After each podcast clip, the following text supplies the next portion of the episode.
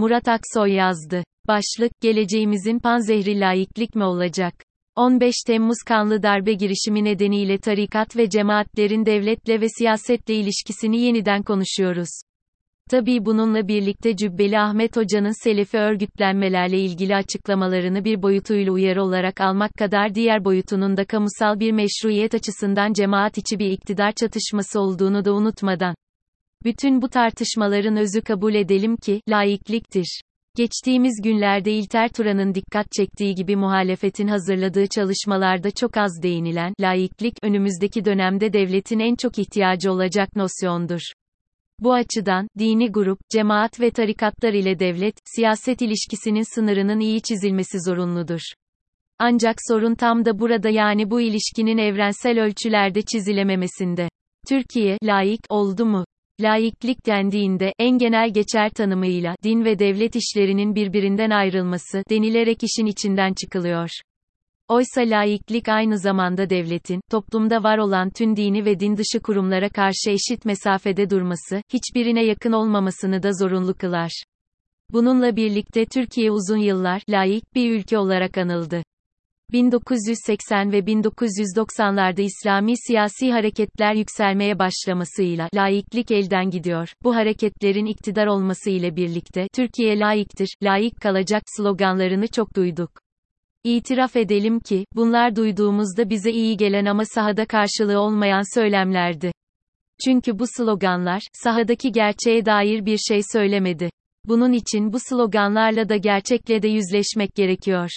Şunu açık biçimde kabul etmek gerekiyor. Türkiye 90 yıllık tarihinde hiçbir zaman evrensel ölçülerde layık bir ülke olmadı.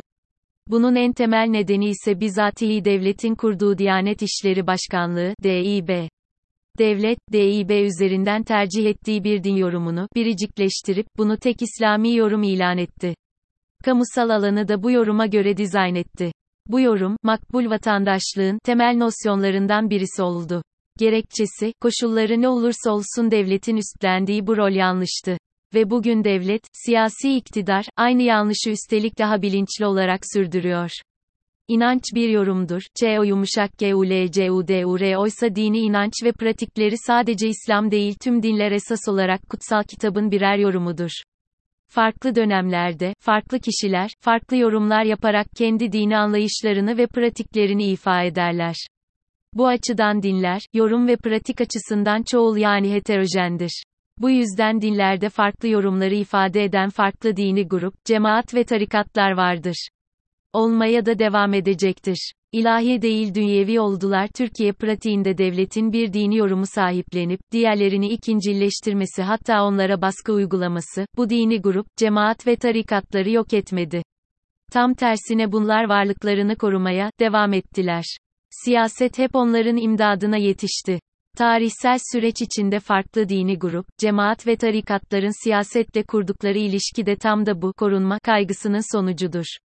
Bu kaygının en önemli sonucu ise dini grup, cemaat ve tarikatların kurumsal önceliğinin ilahi olan inanca değil dünyevi olan var olmaya, iktidar olmaya vermesi oldu. O noktadan sonra devlet, bu dini grup, cemaat ve tarikatlar için, sahip olduğu imkanlar açısından siyaset aracılığıyla içine girilmesi, fethedilmesi gereken bir amaca dönüştü.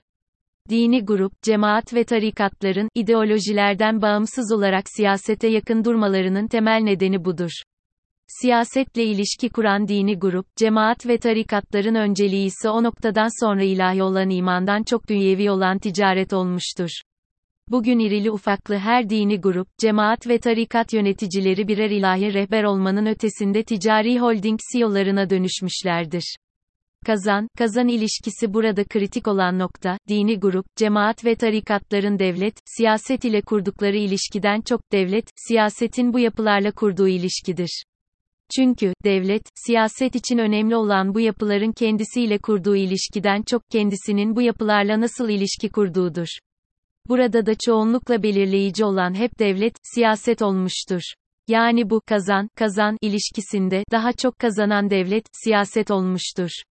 Yoksa bir zamanlar, saygın olan dini grup, cemaat ve tarikatın değişen konjonktürde bir anda farklı kategoriye konması anlaşılamaz. İhtiyacımız demokrat bir laiklik 15 Temmuz sonrasında kamudan atılanların yerlerini bugünkü adıyla farklı cemaatler aldı. Bunların gelecekte devlete sızan ve devlet düşmanı yapılar hatta terör örgütleri ilan edilip edilmeyeceğini bugünden bilmiyoruz. Ama tehlike olduğunun farkındayız. O yüzden laiklik her zamankinden daha değerli hale geliyor. Bu haliyle DİB, varlığı ve üstlendiği fonksiyonu itibariyle laikliğin bir teminatı değil devletin tercih ettiği dini yorumun topluma taşınmasının temel aracıdır. Bugün DİB, kuruluşuyla tanımlanan kurumsal işlevini daha güçlü savunur hale gelmiş, görünürlük ve etkisini daha da arttırmıştır. Oysa olması gereken devletin, bir dini yorumu sahiplenip, toplumu ona uydurması değil, toplumda var olan dini grup, cemaat, tarikat ve ladini gruplara eşit mesafede durmasıdır. Demokrat zihniyet içinden tanımlanan laiklik budur. Yani devletin tüm inanç ve inançsızlıklara eşit mesafede durmasıdır.